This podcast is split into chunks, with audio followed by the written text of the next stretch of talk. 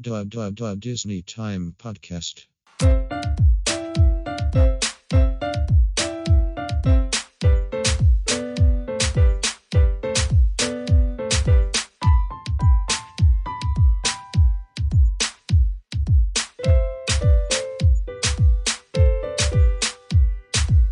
Hello, everybody, and welcome to the Disney Time Podcast. I'm your host, Micah, and joining me today is my co host, Rissa. Hello. How's it going today, Rissa? Doing all right. It's been a while. Yeah, so we are now at episode number 99. Almost to that big 100. Yeah, so that's exciting 100 episodes. Yeah.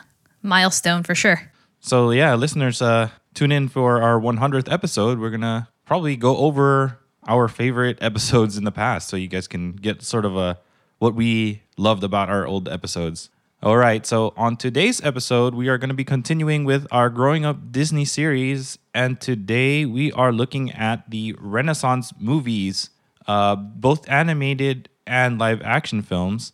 So, Rissa, this is more your period, right? Oh, yeah, definitely. Um, when they say Disney Renaissance, though, like that's a specific section of movies, like all animated, and there's like certain criteria. Uh, but we're going to cover the period of time during the Renaissance, not just the specific Renaissance movies. That's right. Um, so you know they they have these different ages that they relate to Disney animation, and the Renaissance is particular to this 1989 to 1999 period. But we are going to be covering all the movies in this period just to keep with our growing up series, right? Yeah. We'll, we'll definitely point out which ones are part of the actual animated Renaissance, though. Definitely. So let's begin. Let's start with the animated uh, movies. And the first one in this period is The Little Mermaid in 1989. So this was part of the Renaissance uh, movies. Uh, what do you remember or like most about this movie, Rissa? I love the music, honestly. Um, this was a turning point for for Disney, and um, if you haven't had a chance to watch Howard the documentary um, on Disney Plus, it would be a great uh, time to watch it. It's kind of sad uh, because you know his story ends with you know an early untimely death due to um, being HIV positive, Right. um, but the, his influence, along with Alan Menken's influence uh, within The Little Mermaid and within this time period, is it transcends like his his period on Earth. Like it, it's a legacy that definitely keeps on giving. Uh, it, and it started with The Little Mermaid and all of the influence there. Um, in the in the documentary, he talks about how the heroine and any hero always needs a want song, and that culminated in um, part of your world. So do you do you think that that song, you know, set the tone for probably this whole Renaissance period? Do you think that that, you know, coming up with the theme of the hero or heroine having a want really made made all the rest of the movies in this period have a formula? Do you, do you think this started it? Yes, I definitely think that the influence of having that want, that drive, um, and then having like basically a, a Shakespearean kind of structure of like a five act play uh, definitely drove the Renaissance period. And it, it's still the kind of formula that we have today. Obviously, there are different types of nuances that Disney animation is taking, such as with Frozen, there's not really a straightforward villain. Um, there are twists and turns, but the formula is pretty much straightforward throughout all of the the Disney animated uh, s- stories, and it's also kind of uh, the same similar structure with um, any Broadway musical, which is why the Renaissance period, a lot of these musicals ended up becoming Broadway musicals. Yeah. Even this first one, The Little Mermaid, it did too. It did. It, Although it was later. Yes, it was much much later than say Beauty and the Beast and The Lion King. Um, but and it didn't do as well. But there, you can still catch some musical, um, live action musical in uh, what is it, Animal Kingdom Yes, of um, The Lion King. and uh, and, The Little Mermaid, right? Or is no, that it's in Finding Nemo. Finding Nemo? So where is the, Yeah, the Little Mermaid? Little Mermaid in Little Mermaid Hollywood is- Studios? Hollywood, yeah, That's right. Hollywood Studios. so Although they said they're not bringing them back, which is sad. it's sad um, due to COVID, but we'll see in the long run what happens because these are are things that you know get you out of the line and and whatnot. But the The Little Mermaid itself is such um, an instrumental uh, movie w- within my childhood and like through high school too, because this was actually the movie that I ended up. Uh, the part of your wor- world was a song that I used to audition um, for my high school musical my senior year. This was Into the Woods. Yes, uh, I ended up being cast as Little Red Riding Hood. Nice. All right. So, yeah, this this movie really shaped our childhood. It's like it was a year after I was born, but you know, we had the VHS, um, and then we would, you know, it, watch it a lot. And then, it, what what do you remember from childhood? That like, how did it shape you? Um, just the music itself, uh, and and like the introduction of Flounder as a sidekick. Um, he was more of a sidekick than like the the other older princesses. Um, he actually was there for Ariel. Same with Sebastian, and all of these different like animal friends. You know, helped the heroine or hero, uh, and that's part of the Disney formula today. Uh, we look at Tangled, and and Rapunzel has Pascal. We look at um, Frozen, and uh, there's Sven, and Olaf is sort of a, a kind of animal ish thing. Yeah, magical creature now. He's magical. Um, but yeah, there's it's part of the formula of of um, these newer movies as well. So I, I just loved the way that Little Mermaid was in my childhood. Clearly, I didn't like think about Ariel as the character. We've discussed this in our um, the fairy tale series that we Yeah, were talking series, about. yep. Um, she's my least favorite princess overall, but the movie itself is such a solid movie, and it clearly w- influences my my my life, not just my childhood, because it it it was a turning point for Disney animation. Without the Little Mermaid and without the influence of Alan Menken and um, Howard Ashman, we wouldn't have Disney animation as it is today. Definitely, I agree with that. So one of the merch items that you mentioned here was Flounder Snow Cone Cup from Disney on Ice. I, I remember that. So was there a reason why they were selling Flounder? I don't remember why. I don't know. I, I think it was just one of the the options that um, I you could choose from, and I chose flounder. Okay, I guess you could get more snow cone out of it. Probably. It was like a big cup. I mean, he's like a basically a big round ball of a fish. So Right. Yeah. Exactly. All right. So let's uh let's move to the next movie. The next one that we have here is in 1990, The Rescuers Down Under. We did have this on VHS and we've watched it in the past. I have a note that says it was the first animated feature film to use CAPS, which is the computer aided system that they used to to animate. Do you have any childhood recollection of this movie? honestly, no. Um, I'm sure I've watched it. I just haven't revisited it, it in a long time, and I don't think we had any merchandise related to it other than the VHS. I believe you that we have it because you actually went to storage and saw that it was there, but I, oh, I yeah. really just don't remember it.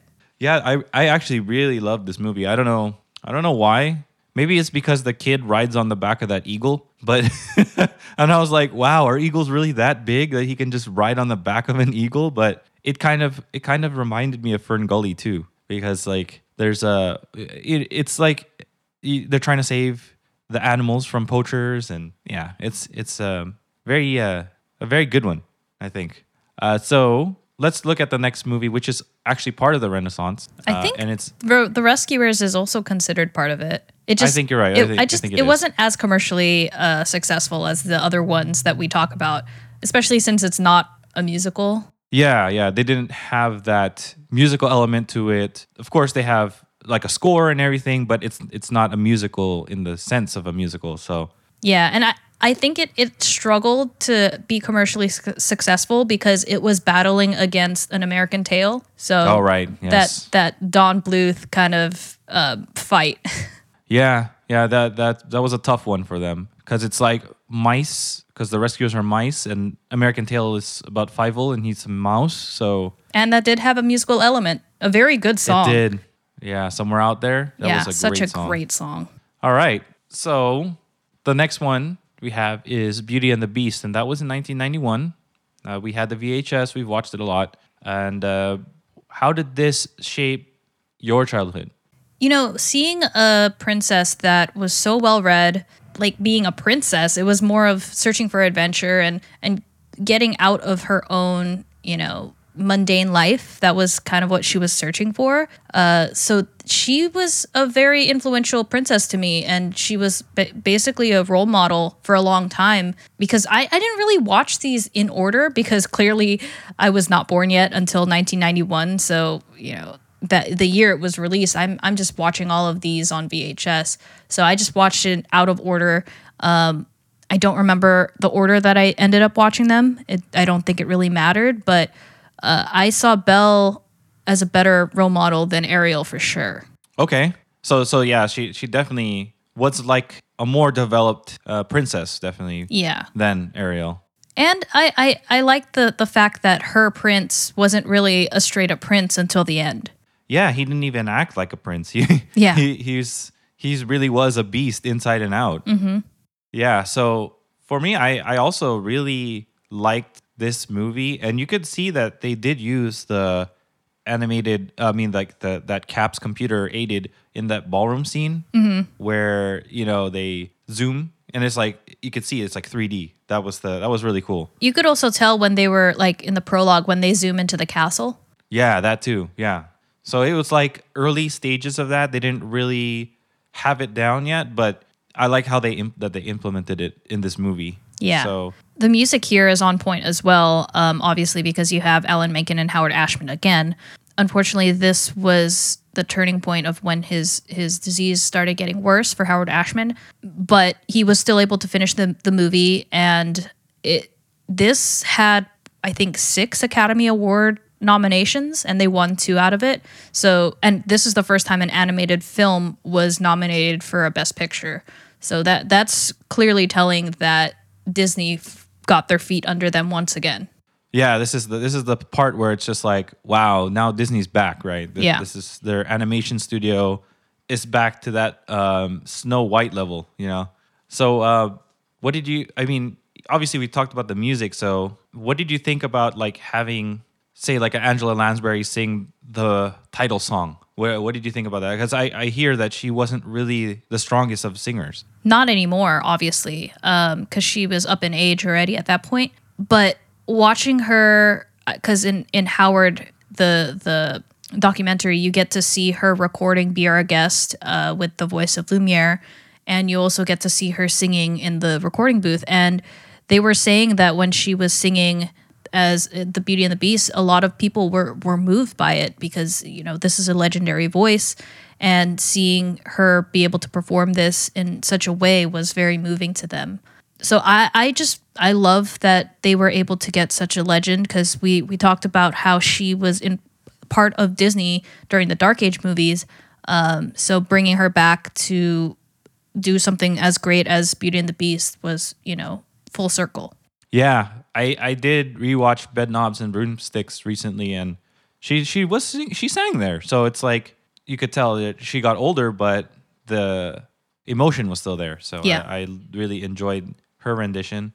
So yeah, uh, for me, I I remember we put on Beauty and the Beast for my senior year in high school, and that was a, a good. I I liked being in it. It was it was a good experience. It was a great experience. I think the the most amazing thing about Beauty and the Beast is that opening sequence with Belle because it's it's so Broadway. Like it's a it's such a daring thing to do for a children's movie, particularly an animated children's movie, because you you know it's just a, the main protagonist is walking through the town and you barely get to get a feeling of her, but you sort of do bec- through this this song and through this interaction. And um, the way that Alan Menken and Howard Ashman um, melded the songs with the narrative was very genius to me because they they use the the music the way that a Broadway musical will will do it, where it's propelling the story forward and there's there's a point of of the song. You know, it's not just there because. yeah it was it was a great strategy i mean i you know you, you would think that at the beginning where you you have this huge broadway number the kids would be just confused or something but it was like you see everybody is singing and it's just like what's going on here and then there it's everywhere Yeah. and it, you you really get into the movie Yeah. when you have something like that It- I, I really enjoyed it it's a lot of action and it really it really helps set the scene and the tone of the movie And it's kind of funny because most musicals, like live action musicals that are turned into movies, don't typically work. But when it's translated onto animation, it doesn't feel as sticky because it already has that kind of feeling of cartoony with a you know when you have live a live action movie musical where it kind of feels campy. This feels like it fits because it's already a cartoon, you know. Yeah, it's something that you expect from a cartoon. It's like, yeah, this is cartoon. This is Yeah. a cartoon. So you got to expect some whimsical thing where it's just like, oh yeah, everybody's going to be singing in the town. right and it doesn't take you out of the the story unlike with a live action where like say with grease where all of a sudden they're singing grease lightning and it's like what Like where, where did these guys come from? Why, why are they all singing? yeah is this a dream? What what's happening here? yeah why are they flying all of a sudden Yeah, yeah. This one, this one actually makes sense. So. Yeah. All right. So uh, some of the the merch that you had, you had a light up rose and the mirror, and then a chip in Mrs. Potts tea set. Do you uh, remember playing with that a lot? Uh yeah i do remember playing with the chip and mrs T- uh, potts tea set a lot um i think i played with the beast rose it was like i think i got it from disney on ice as well Yeah, I think so. but it was basically like this um, handheld light up toy like you can get at uh, any Disney park where it has the jar- bell jar and the rose in the center. Um, and it would glow like green and it would change colors and stuff. And I would just like, you know, play around with it in the dark. Um, the mirror had a, a little switch where when you flip the switch, you would see the beast face in the center. Do you remember that? Yeah, I do. I remember that one. Yeah, but that's pretty much it. I mean, I played more with the the Chip and Mrs. Potts tea set because, like any uh, kid girl, I would play with my stuffed animals and have a tea party. Tea party. Okay. Okay. All right. So yeah, let's let's uh, move on to the next movie here. Uh, so we have in 1992 we have Aladdin, and we had the VHS, of course, and we did watch it a bunch. So how did this shape your childhood? So this is my all time favorite Disney movie, like ever.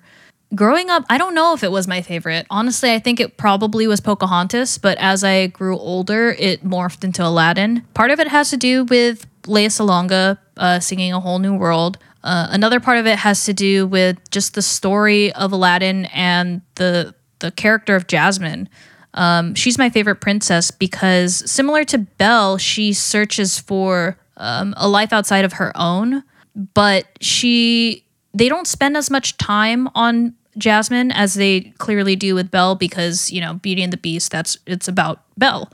Uh, and Aladdin is about Aladdin. Uh, but Jasmine, they still manage to develop her character and they still manage to show that she has a heart and she just wants to live her life and not be um, subject to a marriage she doesn't want. So I, I think that's why she's so appealing to me. She just wants her independence and to be able to make the choices that she wants to make.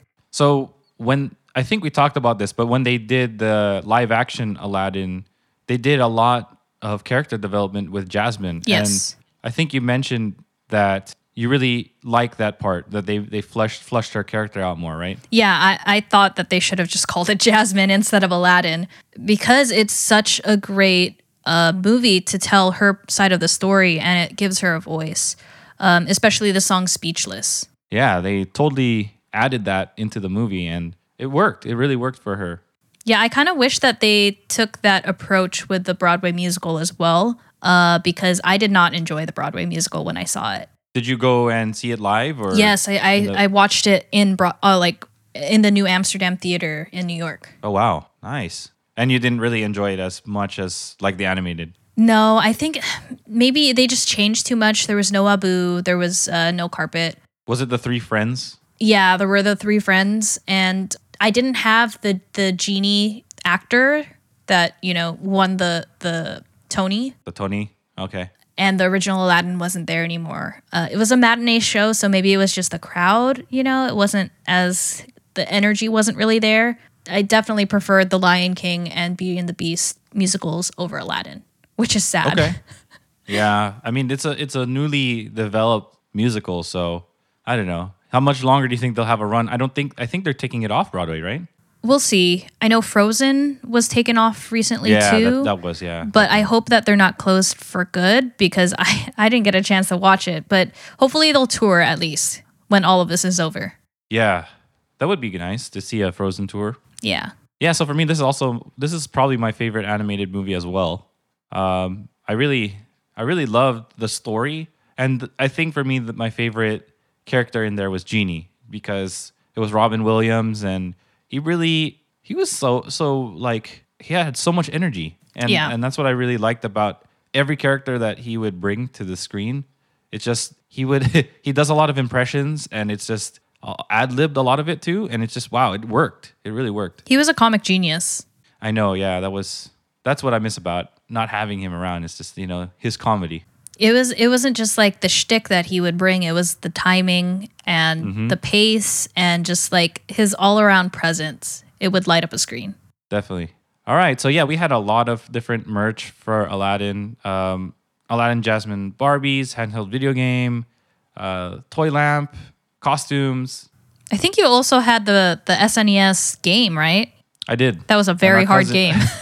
Our cousin played it a lot, and he uh he tried to write down the co- the code every time there was you know to uh, every time he passed a level. Yeah. write the code so that you can get back to that level. Because they don't have save points back no, then. they don't. And they were man, do you remember getting stuck in the Cave of Wonders? Yeah. That was Yeah, that was hard. it was a crazy. It's a crazy game. And the difficulty, there's like one difficulty, hard. Yep. yep. All right. Next movie, still part of the Renaissance, It's going to be The Lion King in 1994. And of course, we had the VHS and we watched it before. Uh, actually, I think I said The Lion King is my favorite movie, Disney. Yeah, I think you did. During yeah. the top 3. The top three, yeah. Yeah, I'm not going to change it. It's going to be The Lion King. um, so, how did this shape your childhood? I mean, it's the Lion King. How how does it not shape your childhood? You just scream out in the playground, "Na Svenya," you know, Yeah.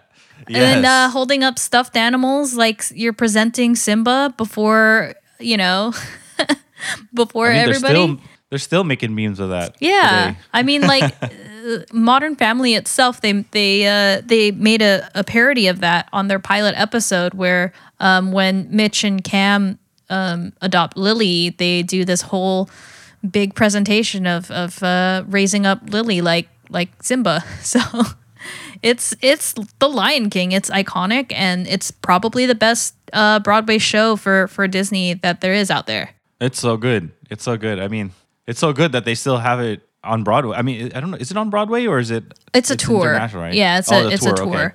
But yeah, it's it's such an iconic movie. Um, you have Sir Elton John with the opening song and "Can You Feel the Love Tonight." The music is just it's on point. It's it's sad that it that it's not Alan Menken, but it's also not sad because you feel like you needed that production value that you get out of Elton John or Sir Elton John, and um, i- it's just such a beautifully animated movie. Being able to capture the landscape of Africa the way that they did, um, and being able to animate animals the way that they did is it's such a unique thing. These animators were geniuses because you don't you wouldn't think that like talking animals would present well on a big theatrical movie like that, but they made it work You mean like with emotion? and all yeah this stuff, the right? full Yeah. because that i think that's why the live action lion king really didn't do as well in my book because it lacked that kind of emotion like the the vocal um voiceover performances were really good too the way that the original was but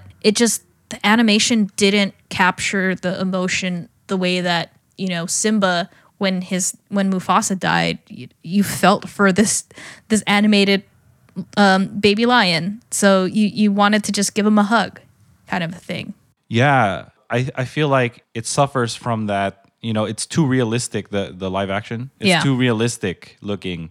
So they can't really put the emotion in the face of a of an animal when they're doing that. But in the animated, they could. Yeah. They could do whatever they wanted.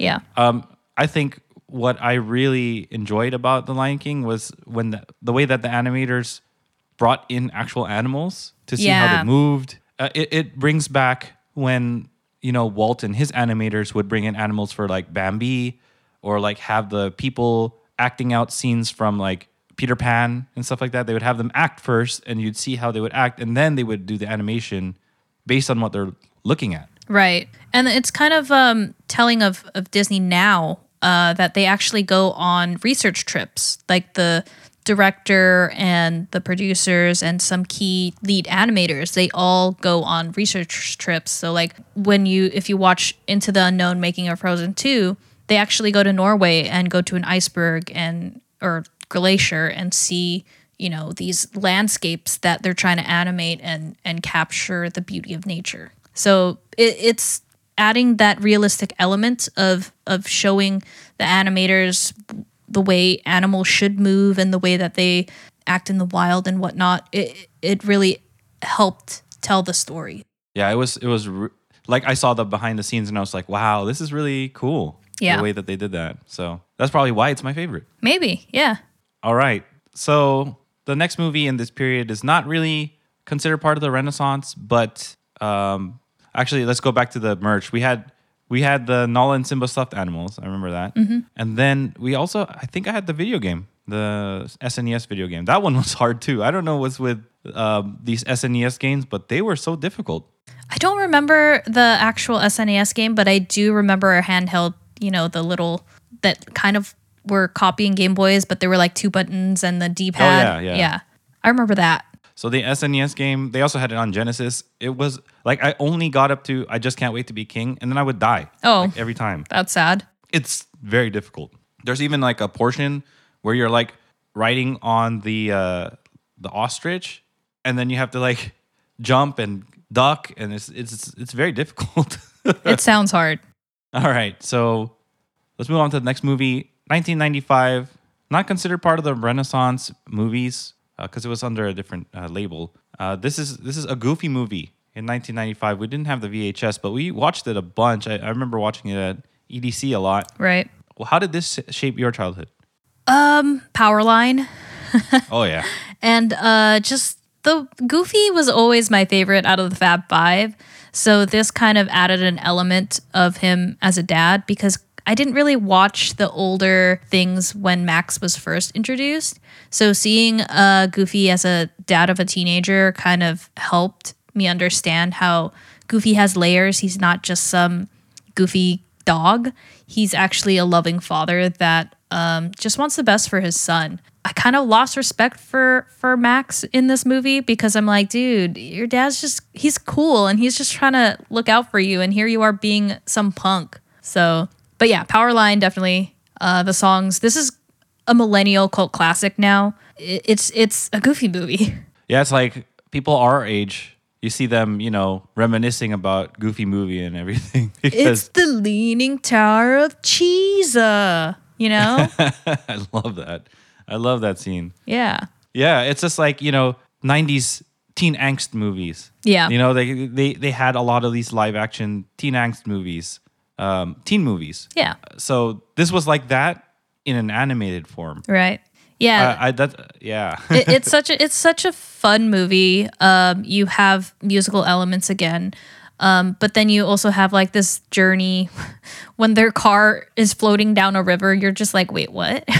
how is it still floating? And how are you moving down a river like this? yeah, exactly. I'm just like, wait, wouldn't that sink? Yeah, But it's an it's you know it's a it's cartoon, funny and Yeah, it's like- funny. it's a cartoon. This is the Disney the Disney cartoon portion, right? yeah, So yeah, I mean, for me, I think for for in, in terms of influencing my childhood, it's just like we watched it so much because they used to play it at extended daycare all the time. yeah. Like I don't know. Again, I don't know if they requested it a lot or it was just a favorite amongst us kids. But No, I think it. I think it was your classmate. Um, I don't know if we should name his name, but oh yeah, no, I know who you're talking about. Yeah, no, he he loved that movie. Yeah. I mean, I, he he he definitely memorized all of the the Disney movies like line for word for word. oh, it was but so this annoying. one was but this one was just like particularly he loved this this movie so- yeah, he really did. all right so let's talk about the another movie released in 1995 this one was part of the renaissance considered part of renaissance Mm-hmm. it's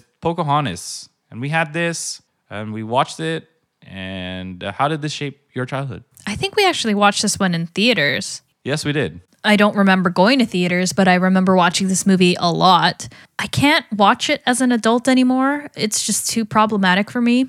But as a child, um, this was my go-to movie, uh, just because I would I loved the songs and especially just around the river bend.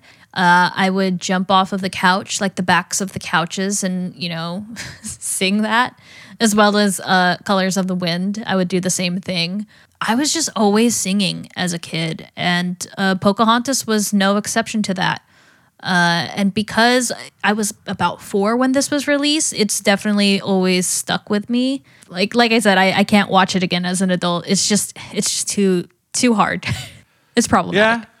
You know, but I mean, a lot of these old movies are problematic, you know. So it's like, Yeah, yeah, but a, a lot of these in the in the Renaissance, except for Pocahontas, oh, and Hercules, I suppose, aren't that prob- problematic. You know, there might be some elements, but they're kind of timeless. that's why that's why it's called the Renaissance period. Right. Because a lot of them, a lot of them really will stick Yeah, for It- future generations. it's like the golden age of animation um, back with Walt Disney. Those are timeless movies. I mean, clearly there are some that are problematic that have been banned for for good, but this during this period, the the Renaissance, we grew up during a time that we were really blessed with with animation. Um, it it clearly shaped us and who we are because without these movies, I don't think we would be Disnerds.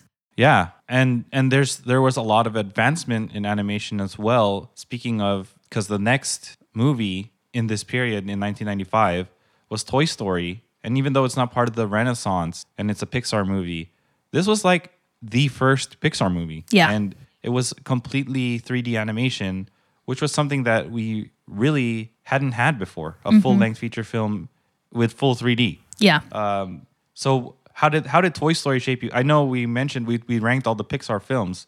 Uh, how did this shape your childhood? I mean, Toy Story it's such a game changer because of the the way that they animated. It, it started kind of like a downfall for 2D animation, uh, just because so many people loved Toy Story, so many people loved all these other Pixar movies that animators started questioning whether 2D animation was sustainable. And we kind of see that today where there's not much 2D animation, there's not much stop motion animation anymore. The majority is 3D animation. One, because it's more efficient. Two, because, you know, it's visually appealing. You can make it semi realistic. And like that's why they were able to make The Lion King the way that, that, that they did and the, the Jungle Book, the live action, because of technology. So Toy Story as a film, like a story, wasn't that great and wasn't that solid. But in terms of shaping my childhood, like it maybe dictated um, the way that I viewed other movies, um, just because it, it was different. Like seeing your toys wake up and um, interact with each other when you're not around. That's kind of like a child's a- imagination where you question do my toys actually do that should i like keep a, a watch out of the corner of my eye um, so i kind of like it, it sparked more of my imagination too as a kid Yeah, I agree. I, I remember watching this in theaters, and I was like, "Wow, what if toys could really wake up and they have their own lives when you're not around?" You know, Yeah. it's just like, what do you do? I don't. Yeah. you start keeping your toys inside. I don't know because they get out of their what containers and stuff. So Mm-hmm. it's just like, wow. Um, it was really iconic for me. I think this was I listed this one as my number one favorite Pixar movie because it was the first. I, I think it's because it revolutionized how we look at animated movies. We we see less and less um, 2D animated movies nowadays, and more and more of the 3D. A majority of them are 3D, and uh, now it seems like the 2D is reserved for television, and it's not. It's not really um, being used a lot in movies. Which Yeah. kind of sad. yeah it is All right, so uh, what what kind of merch? Do you remember any merch? Having having any merch for Toy Story? i think either you or i had a woody doll and i definitely had a buzz lightyear and like some mcdonald's toys that i think zane still plays with Well, yeah, he also has his own too. So mm-hmm. I mean, Toy Story's been around and it's still around. So it's like up to my kid has Toy Story now, and it's because of Toy Story Four that's trippy mostly. So it's like, wow, when I was a kid, we had Toy Story, and now my kid has Toy Story. Yeah, right? yeah, it's really trippy. Um, especially with you know, like I'm like we're talking about with live action. There's new merchandise for uh, Beauty and the Beast and Mulan, and you know these were and The Lion King, and these were all things that we had as kids, and now they're marketing towards us again, but for our kids. It's kind of like you know a circle. It, it comes back. It doesn't. it doesn't fall out of fashion. That's that's how good these these uh, Renaissance movies were. Yeah. For us. Yeah. and for Disney. Mm-hmm. right, so let's uh, let's move on to the next movie. It was 1996, and we are talking about The Hunchback of Notre Dame. Uh, we had the VHS on this. We also watched it. Uh, what did you think? How did this shape your childhood, The Hunchback? Man, Frollo is one of the scariest villains there is. But I do remember meeting Quasimodo, Esmeralda, and watching the Hunchback show in Disneyland. I I, Oh, yeah. I forgot to mention watching Beauty and the Beast and um, Little Merm and meeting the Little Mermaid in Disneyland and all that. But we we obviously did that too. But the Hunchback of Notre Dame is such an underrated Alan Menken movie. But he says that this is probably his greatest album soundtrack out of all of the Renaissance. Um, and I have to Really? agree. Yeah, I have to agree. It it's such um, an emotionally moving soundtrack, um, especially when Esmeralda sings about um, God. What is it? God bless the children, or something like that. Oh yeah, yeah, yeah, yeah. And when The, the Downcast or something like yeah, that. Right? God bless the downcast. And then when Quasimodo is singing, um, was it someday? I think it's out out there. Yeah, out right? there. Yeah, that song is so moving, and it, I don't know. It's it's a Victor Hugo who also wrote Les Mis, uh, the the book. It, it it's this French stuffy book that they turned into um, such a great animated movie. And Frollo isn't some super powered villain, but he's so he's like the embodiment of evil. And like the way that they showed this and the the different notes that they hit, it's such a great movie that it, it doesn't get enough credit. I, I wonder why it, it doesn't get the credits due. It was uh, maybe it's because of the theme. It was kind of Too Dark? religious and too dark. yeah, Yeah. yeah, too religious and too dark, like both at the same time. you know, Yeah, I mean he he sings of hellfire, so it's kind Exactly. of it is dark.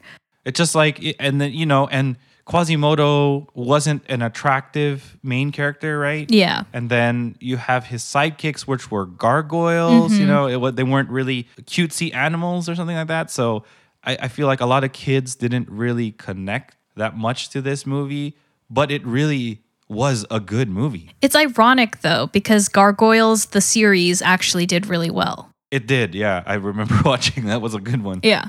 But those gargoyles were like full on, full size humanoid gargoyles. Yeah. Not like the the ones that were only half gargoyles in the Hunchback. Mm-hmm.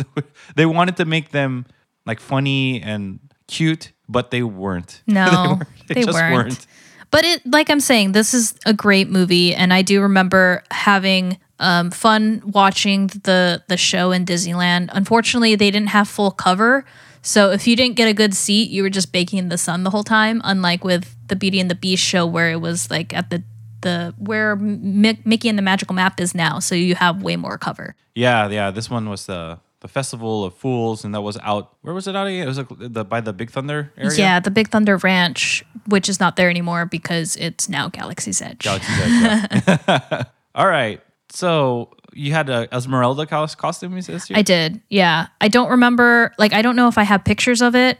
I definitely have the picture of us in Aladdin and Jasmine. Right. It's on my fridge. But I think the Esmeralda costume was my last time that I um, dressed up for Halloween. Oh, for Halloween. Yeah. Okay. As a kid, anyway. Yeah. I mean, yeah, as a kid, that's the last time they took you out for trick or treating or whatever. Yeah. Yeah.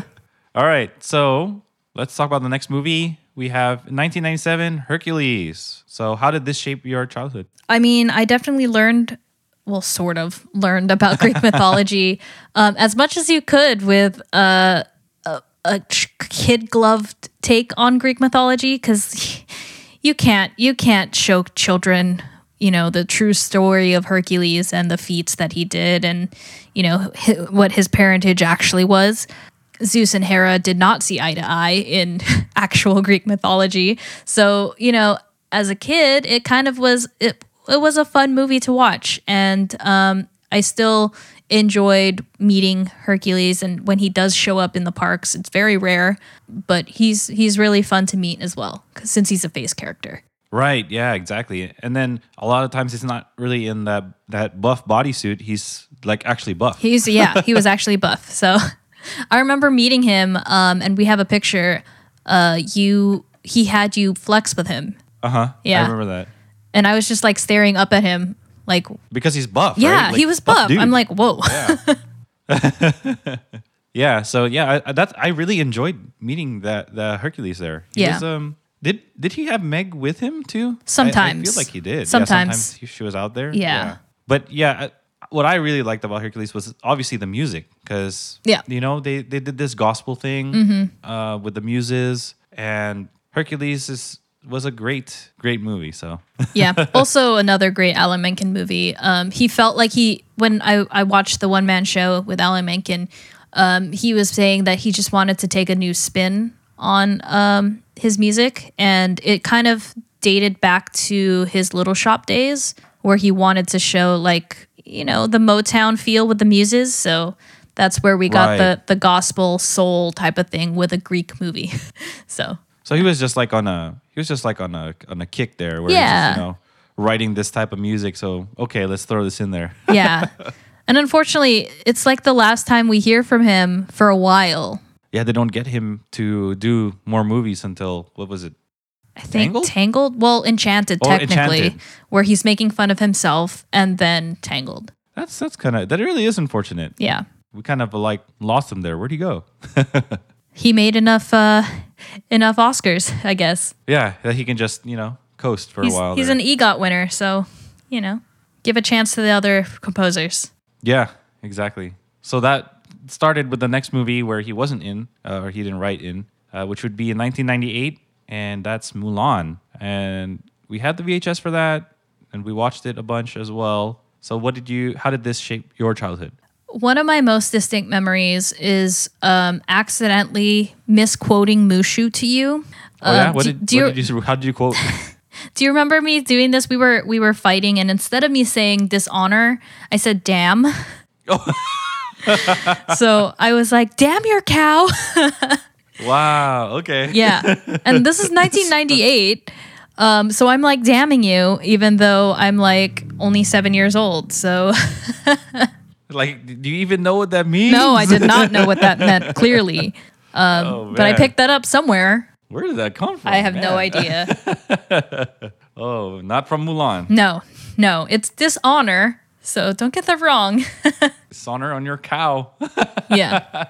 No, um, this is another great movie. I honestly consider this the end of the re- Renaissance, even though technically Tarzan is.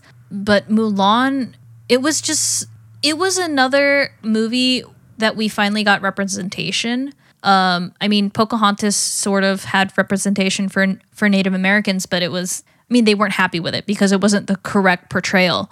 Whereas with Mulan, you could actually feel that they did their research and they tried to be culturally sensitive about these things.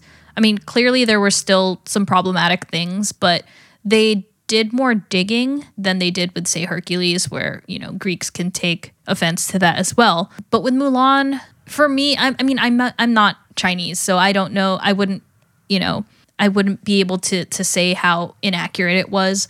But for me, seeing an Asian and and hearing an Asian woman, Ming Na, um, she she did such a great portrayal, and then having Lea Salonga sing for for Mulan, um, having that representation was important. Uh, because we didn't have a lot of Asian role models when we were growing up, and to see an Asian story be portrayed in an anim- a Disney animated film, that's definitely um, a landmark for us. I really like how they used Ming Na Wen as the voice of Mulan, considering that she was in Joy Luck Club, and that was a big representation movie for us too. Since Right. you know takes place in San Francisco and you know Asian American community. Mm-hmm.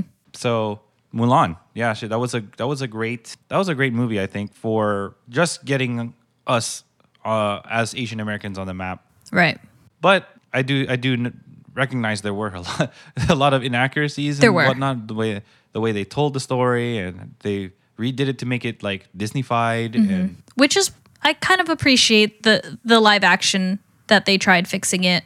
But again, I, I would have preferred if that were uh, a Chinese uh, director to to get Right. that more authentic kind of um, perspective. Uh, it, it would feel more authentic to have you know a writer and also a director from the Chinese heritage, similar to like with Crazy Rich Asians, where you have a director, a writer from those heritages, and the author is there um, helping them, like consulting, to make it a, a, a really authentic feeling movie.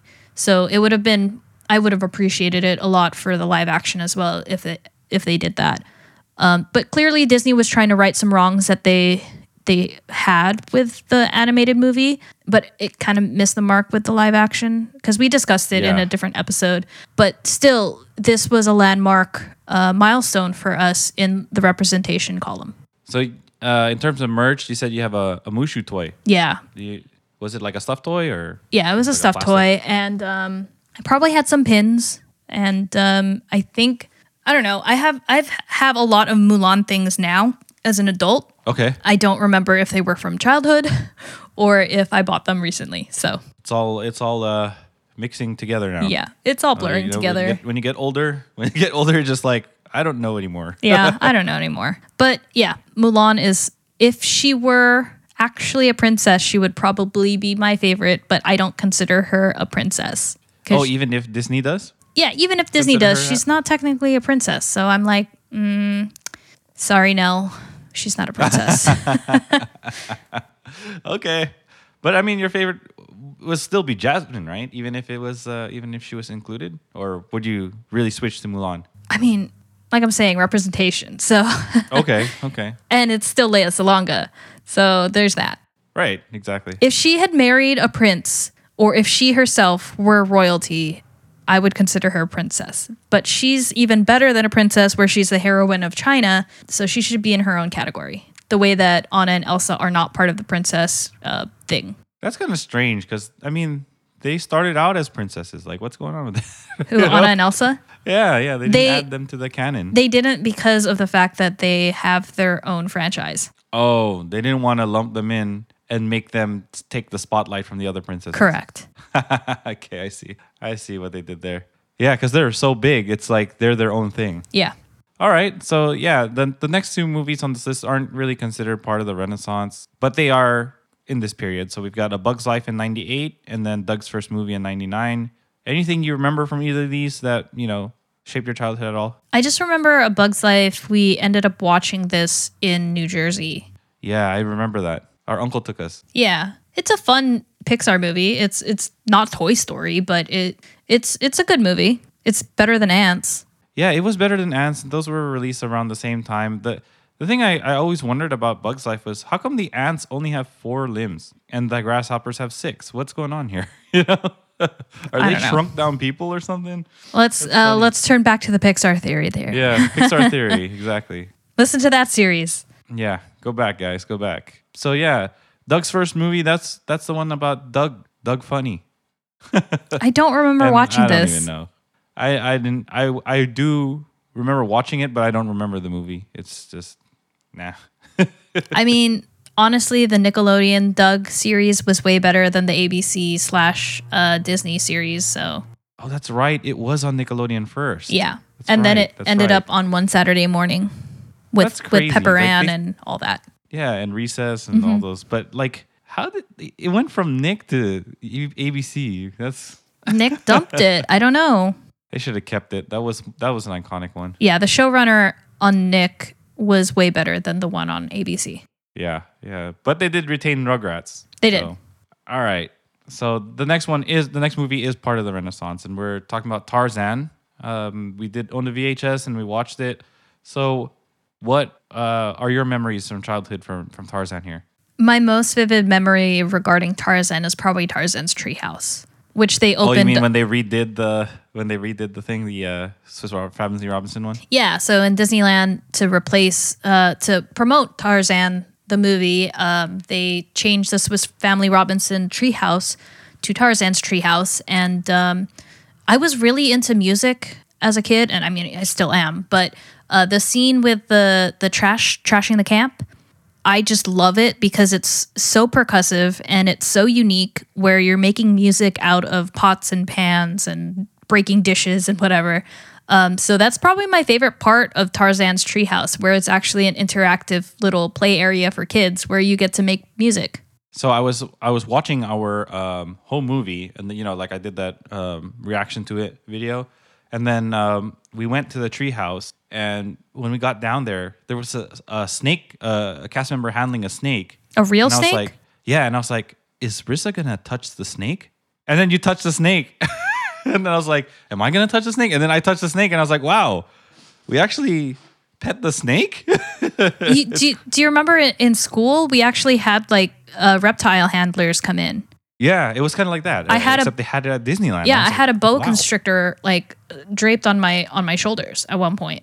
Yeah, yeah, and it was it was also a, a, like a ball python. It was a smaller one Mm-hmm. that they uh, that they had at, at Disneyland. But wow, I was like, wow, we touched the snake. That was crazy. Yeah, So yeah, that that that was. I really liked Tarzan. I liked the music because Phil Collins did the soundtrack there, and it was just very Phil Collins. it was know? very Phil Collins. it was um, definitely stronger than Brother Bear. Lo- lots of lots of drum solos. Yes. but you'll be in my heart, man. That's that's a, a song. Yeah, I really that was a emotional. You know, you, you feel the connection between the uh, the ape and, and Tarzan there. Mm-hmm. right, so last last animated one here is Toy Story 2. So it's the sequel to Toy Story. It's not part of the Renaissance, but it is a Pixar, and we love that movie. What do you think about this? Did you enjoy this more than Toy Story 1? Oh, definitely. The the story is way stronger, and they introduce Jessie and Bullseye. Um, and you get another side of Buzz, where you know he's not this manic toy that thinks that he's a space ranger, um, but he actually formed the bond with Woody. So I loved this movie so much, especially the Jessie scene um, when she's the montage when when somebody loved me. That is the saddest Disney song ever. Yeah, it definitely was really sad. Um, but the movie itself was really good. Yes. I, I really love that movie. Top tier. I think um, so. There was one time I was driving. Uh, if you remember, our, our aunt she has a van. It was a, it's a Sienna, right? And they have the the uh, DVD player in the back. They were playing Toy Story 2, so the kids in the back were were watching it. And then I was in the front, but I could hear the the thing, and I was like laughing along. I, I could, I was like picturing the movie in my mind, like what was happening while I was hearing the dialogue. So I was like, I know where exactly what's happening. it's like You watched like, it so much. Yeah, it's like I'm watching it without actually watching it. Yeah. So it was it's that good. I packed your crazy eyes. yeah, exactly. All right. So yeah, those were all of the the Renaissance films that are actually considered Renaissance films. Well, you know, we even went through the the other animated ones. So we have live action ones in this period.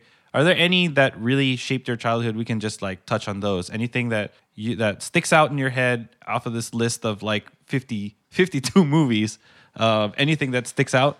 Right off the bat, probably the the Mighty Duck series. Mighty Duck series, the whole series. Yeah, and then the Santa Claus. Oh, I love the Santa Claus, especially this time of year. It's like I want to watch all the Santa Claus movies. you know? Right, right. Um apparently there was something from Jungle to Jungle that I repeated in that in that stupid vlog that we had as kids. Uh, I don't remember it honestly, um, but it's on film. And you, yeah, and you, you keep saying it. It's like, yeah. I don't. I don't remember. I I don't So- remember watching that movie. Like I don't have any memory of that movie. It's like been scrubbed from my brain. but it's like, how did how did you come up with that? I right? I than, don't know. Other than you watched the movie. Yeah, I watched the movie clearly, but I don't remember watching it. That was such an obscure line too. The, Yeah. the nice poochie poochie line. It's one line uh, because I watched that film recently because I was like I was so interested because I wa- rewatched that vlog and I was like, where did she get this from? Yeah. And then I, I rewatched the movie. One line, and it's very short. Just one line. It's a, like a one liner. Nice poochie poochie. And then you know she's like, get out, get out of the room or whatever. and uh, and it's like, wow, you got that from that line. I probably thought it was a hilarious sounding word, you know? I think you did. You know, so I just and kept repeating obviously it. he was making it up too, because that's not. It's really not a language. thing. Like it's not a thing. Yeah. And I'm pretty sure like Disney vetted that and they're like, you need to make sure that this is not something that we're saying that's, you know, means something else. So Right. Exactly. But it's just what? I don't know. I don't know. You know, children, they just pick up the, it happens with Zane. When you say something yeah. Exactly. like just offhand and off cuff and he starts repeating it and you're like, wait, I didn't mean for you to start repeating that. Yeah. yeah. That's the thing with with kids, right? They'll they'll think something's funny and then they'll just start. yeah. They just. I was probably oh, man. fascinated with the word and, you know, it just stuck. yeah. Exactly. Exactly. I also, um, speaking of Robin Williams, I, I remember Flubber, and it, it was such a great movie, super hilarious. 101 Dalmatians, this is the live action, obviously, with Glenn Clo- Yep. Close. Glenn Close. Um, yes. But I actually remember watching 102 Dalmatians more than 101.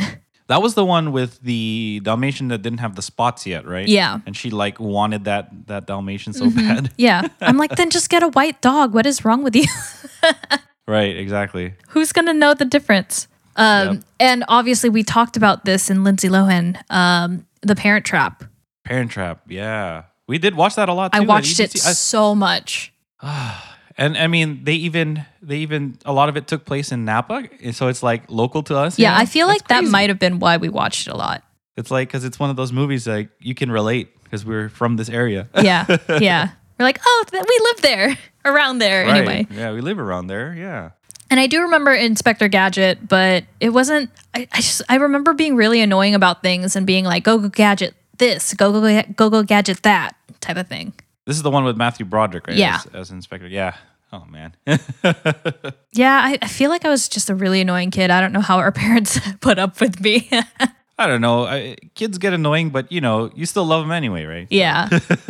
I feel like I remember watching a kid in Ki- King Arthur's Court, but that was more of because um, that was a movie that played a lot at our dentist office. Oh yeah. that and like that a lot Mighty. Ducks played a lot at our dentist office. So Angels in the Outfield. Oh, that too. That was Joseph Gordon-Levitt, right? Yeah. Isn't that? Yeah. Wait, that was a Disney That's movie? crazy. It's- yeah. There you go. In 1994, Angels in the Outfield. Hmm. Yeah, I remember watching that too.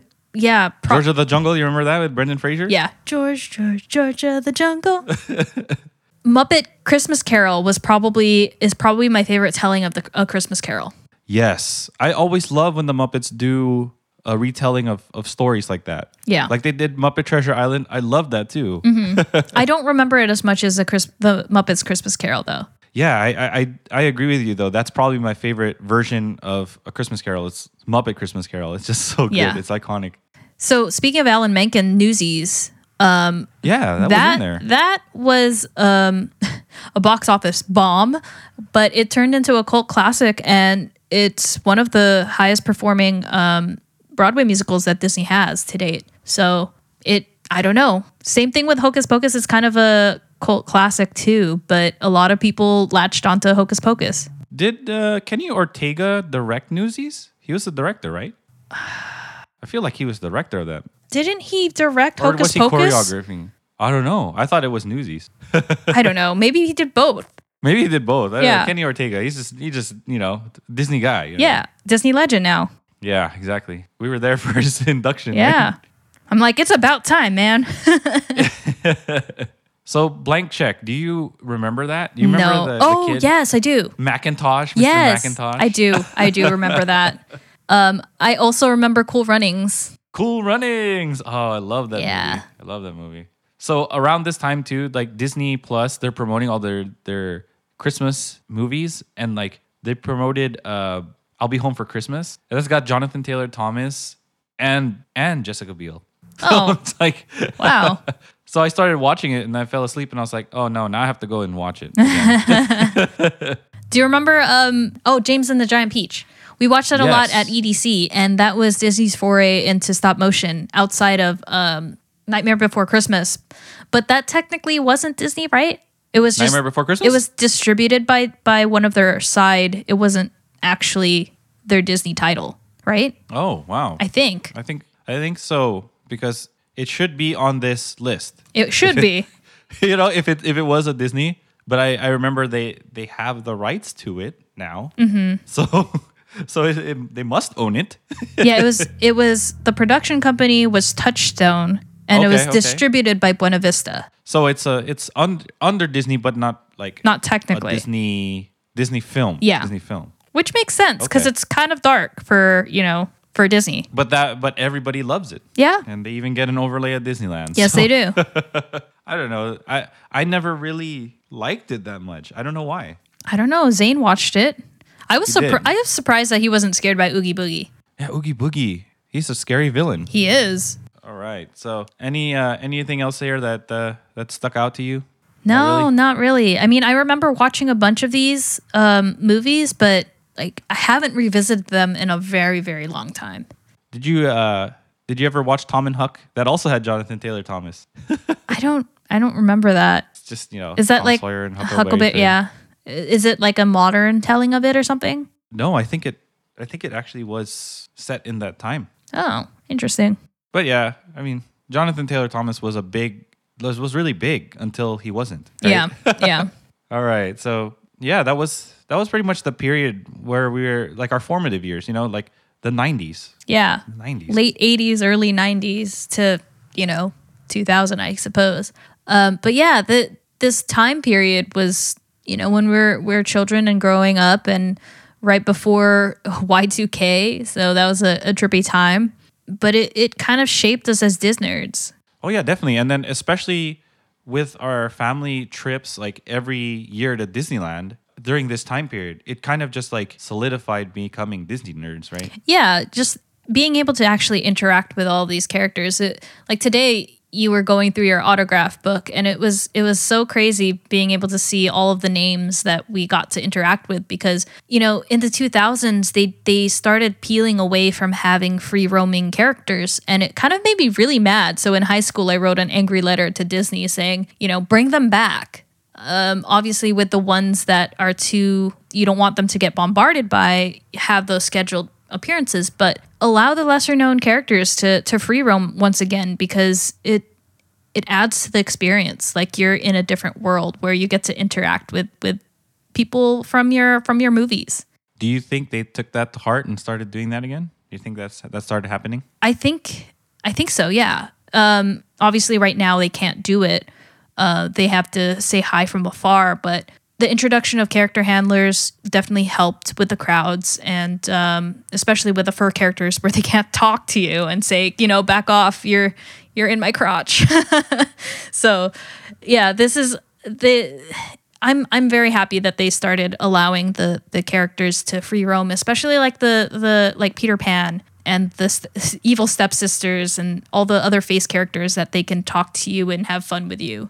That's that's that's really cool that they they had they have that, and they even I mean the handlers was a good that was a good addition because I remember going watching back on those old videos that we had from our home movies. It's like you see the crowd just crowding around everybody, all the characters. Yeah. and then it's like whose turn is it? Whose turn is it next? There's no line. There's no organization until they started adding the attendants, and then they'll organize the line for for you, right? Right. So yeah, I, I like that. Yeah. Anything else about this period that you remember or that you, that you take from it? Yeah, um, it's it's such a great time period, and if if you haven't had the chance to watch any of these movies, uh, you should, especially the live action. Even though like the animated films shine so much, there are little gems within these live actions, like with Rick Moranis and Honey I Shrunk the Kids, and the follow up ones. Obviously, Bette Midler and Hocus Pocus, and all of these different um, gems that help people become who they are today. You know, it, it's such a formative time in our lives. Uh, and you kind of get to understand the way millennials are today just by watching these movies. I agree. I agree. Yeah. So th- this period was like, if you ever watched the like the VH1, I love the '90s. It's like these these are iconic movies that kind of show what's going on at the time. Yeah, it's it's uh, definitely a time capsule, and people love the '90s so much that I love the '90s had a part two. Yes. So- right. part two. yeah like that's how how important the 90s were to to people i mean like for those people in the in the I Love the 90s, they were clearly like teenagers. So they're the older millennials. We're the younger millennials that we were the last bit of like before the um, internet hit, you know, as a, as a big thing. So we were like that edge of the digital age. So it, it it's definitely a time capsule and you definitely get to see within the live action particularly different things and the the advent of technology. I, I like being at the the end part of the millennials because it's like we we got to experience the advent of the internet as well as the rise of the internet and now we're adults with all this technology you know? Right, It's yeah. like, so we don't have a hard time Adjusting. to it Yeah. And we can accept the that the technology is advancing at the pace that it's advancing at right Right. But it was also um, an interesting time growing up because we still got to have that feeling of playing outside and disconnecting from from all of that. I remember sitting on the phone with my friends from school to do homework, you know, the three-way call and you're like, "Get off the Oh, phone. Get off the phone. I'm trying to get on the internet." Uh, the party line yeah i remember that it's just like oh yeah you're trying to do schoolwork i'm trying to work here yeah. Get off the phone. So we ended up getting a second phone line to so that dad could dial up and and connect to the internet. And then he had that DSL dedicated DSL line too. Like, Mm-hmm. Yeah. man, just for the internet. Yep. Oh, Those were the man. days. And then like AOL and all that. But still, that's that's all this all this culture that we had. Yeah, it was it was a great time growing up, getting to see the transition and and basically the escalation and the change. Especially in the the early 2000s, you saw like BlackBerry and all of a sudden you have iPhones and you're like, "Wait, what?" Yeah, what happened? The different iterations of all of the iPods, you get like the the brick and then you go to I remember you backing um Sony mini discs. You're you, you swore by it. You're, Oh, I love you're like. "Oh, these MP3s, they're going to die out." Yeah, yeah. I was Oh, like, "Oh, how discs is the wrong you were. But I mean, like Sony has all this proprietary stuff, and I should have known that because you know they come up with all these proprietary different things. If you remember, like Betamax, Mm-hmm. that's like competing with VHS, but VHS was the king, right? Yeah. so it's kind of like that. So I should have known from from that. they right? they won with Blu-ray. oh, that's true. That is true. So However, everything's going digital now, so it doesn't even it- matter. yeah, it's true. It's true. But yeah, like even even with things like you know, like you'll buy you'll buy into their their camera series, right? But then their batteries are proprietary. Yeah. And their their menus are different than everybody else's. Like even their PlayStations, like you know, it doesn't work well. It only works. Doesn't even work with itself. I mean, PS2 still the best. yeah. Yeah. See. So yeah, that's yeah, that's why I, that's why I go back to mini disc. Yeah. You backed that mini disc. That's hilarious. You're like, oh, MP3 players, it's not going to work. But then all of a sudden, hard drives started expanding, getting smaller and smaller. yep. So Yep. that's why mini disc died. Yeah, and everything is now you know streaming. So Streaming on the cloud. It's it's crazy. So like kids out there appreciate the technology that you have today, but also look back and appreciate, you know, the forebearers of the technology. And don't be like the Titanic was just a movie. because it was a real event. oh man, Leonardo DiCaprio did not die. No. there was no Rose, no Jack, but it was Oh, a real great. event. and Y2K was a hoax. Uh, yeah. All right. So yeah, you're right about you know being able to step back and, and go outside and play. I feel like you know kids should do that today now, but after the pandemic. yeah. But honestly, I feel like with the bombardment of technology right now as it is, and the the fact that people and parents our generation are seeing how kids the iPhone generation have grown up, I feel like they're trying to disconnect kids a little bit more and trying to force them to to play outside and appreciate the great outdoors again because of of the way that you're raising your kids with all of this technology and the information overload type of thing. Because we also see like a lot of millennials these days they're not on social media as much as, as before particularly with facebook. It's because it's it's morphed you know? Either they've moved to, to instagram or tiktok or whatever. Um, twitter is not really as it's more of a celebrity inter- celebrity interaction type of thing or a political thing. Facebook is more of like catching up with your old high school friends or whatever but instagram is more of your personal thing and tiktok is more of a, like a fun thing but I feel like it's more of the iPhone generation posting on there than us. So Right. I feel like there are parents and of our generation trying to pull kids away from those screens. So it's like a second Renaissance period. Maybe. kind of. I feel like it's it's that nostalgia where, you know, they're like we used to be able to go outside. Why can't kids these days? Yeah. Yeah. So you know, it's coming back. We'll Like- see. Like eh, like everything comes back. Yeah, it's full circle. Nothing new. exactly. All right. So uh anything you want to say to our listeners here to close the episode? Yeah, thanks for hanging in with us on um, the Renaissance period. It was definitely one of the ones that I was looking forward to talking about growing up Disney because it was the meat of my childhood, really. And um, thanks for listening, and I hope you appreciated. It. Sorry for the long hiatus, but hopefully you continue to listen and support us. Yeah, so I want to thank you listeners for tuning in today. And we picked up with this uh, series at the rena- Renaissance time when we were kids. So hopefully you guys enjoyed listening to us. And I hope you tune in again for next time when we get to episode 100 of the podcast. So on behalf of Rissa, I'd like to say keep your watches, sing to Disney time. See ya. Bye.